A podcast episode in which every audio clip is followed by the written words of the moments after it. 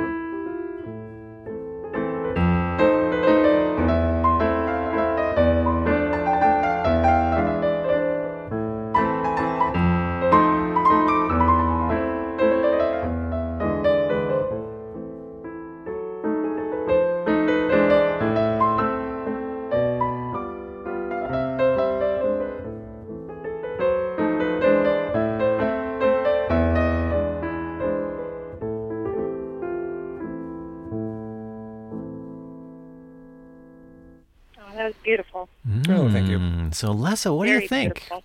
I feel like it's. Uh, uh, I would. I will have to listen again for the for the actual song, but Mm-hmm. I feel like it's either Liszt or Chopin. Kind of. I'm feeling them. Make a decision. Um, make a decision. Pick one. Um, Well, that's a good sign because th- I'm just guessing from the way Bruce is asking that one of those is correct. Yes, I wouldn't say that otherwise. you know. some of it really sounded like this. I'm gonna go with Chopin. Uh, that would be correct. Yeah. Oh, excellent job. So, Frederick Chopin in the style of Frederick Chopin. Bruce, what makes this in the style of Frederick Chopin? well, I do that, Fred. Oh, I see what you mean. uh, well, I mean, it is uh, very much like a mazurka, even though it is close to being a waltz also. Um, it has uh, the simple 3 4 accompaniment, which many composers would use. So, this is very much like a, a mazurka, and Chopin wrote dozens of little mazurkas for, Yes, the, for the piano. And one of the differences between a mazurka and a waltz, they're very close. And sometimes there's hardly any difference. But one is that the second beat of a mazurka has some emphasis. So I place the tune in such a way and the harmonies that there is something special on the second beat most of the time. It can be a uh-huh. pause, it can be where the tune begins, things like that. I keep hearing, for some reason, I keep hearing something of like Esmeralda's dance, and it's like it's stuck in my head. And I know it's supposed to be a popular song. I can't do it. Well, you know, it. I can't name Esmeralda. Esmeralda may not be right, but it does have the, a a person's name in the title. Hmm. I'm I'm coming up a little bit empty myself. Too. Ah, Is okay. it is it a folk song? Well, it's it is a kind of folk song. It's a particular kind of folk song. Now, of course, the tune was originally not in three four, and it didn't have these gaps, and it also didn't have some of these octave leaps. Now, if you if you were to sing.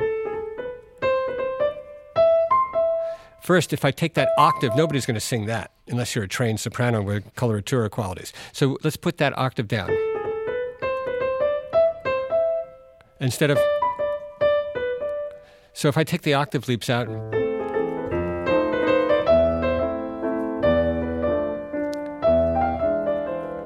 Then if I put it in 4 4, I, I- you would get. well, Lessa, shall we hear this uh, mazurka esque piano puzzler again to try to figure out the tune? Yes, please. Yes. Okay.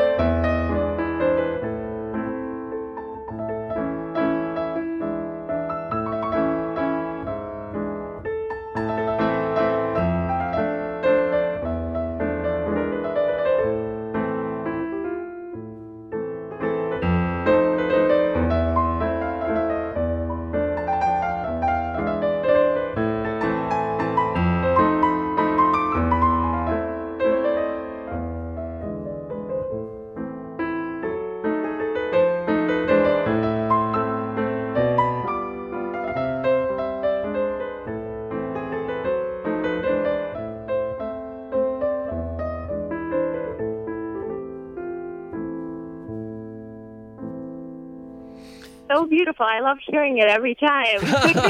Maybe I should throw in that that it's uh, a spiritual, not just a folk tune, but within the category of, a, of folk tunes, it's a spiritual. It's a spiritual. I hate to give up because I, I love playing so much.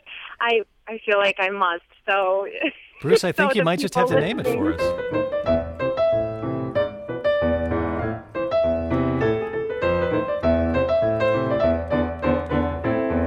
It's Joshua fit the Battle of Jericho. Aha. Ah. Okay. All right. Well, Lessa Vernier, thank you for playing the piano puzzler. And Lessa, it's really all about recognizing the style of the composer. And you did that. You named Frederick Chopin. So well done. Thank you so much. I am so happy. This is gonna go on my best moments list. Thank you so much to the both of you, Fred. Oh, sure. Oh, that was great. Absolutely. And Lessa, how do you hear piano puzzlers? Uh, WCNY ninety three point one. Lessa Vernier from Syracuse, New York. Such a treat. So fun to have you playing our piano puzzler this week. Thank you. Thank you so so so much. Thank you. You're very welcome. And Bruce, I'll see you next week. Bye, Fred.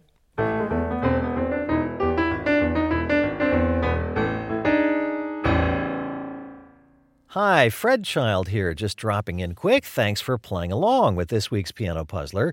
So, what's next on your playlist? I'd like to suggest the new Classical Tracks podcast hosted by my friend Julie Amacher. Every episode takes an in depth look at a new and notable classical album release with the artists on the album. It's like your personal backstage pass to a fantastic concert. Check out New Classical Tracks wherever you get your podcasts.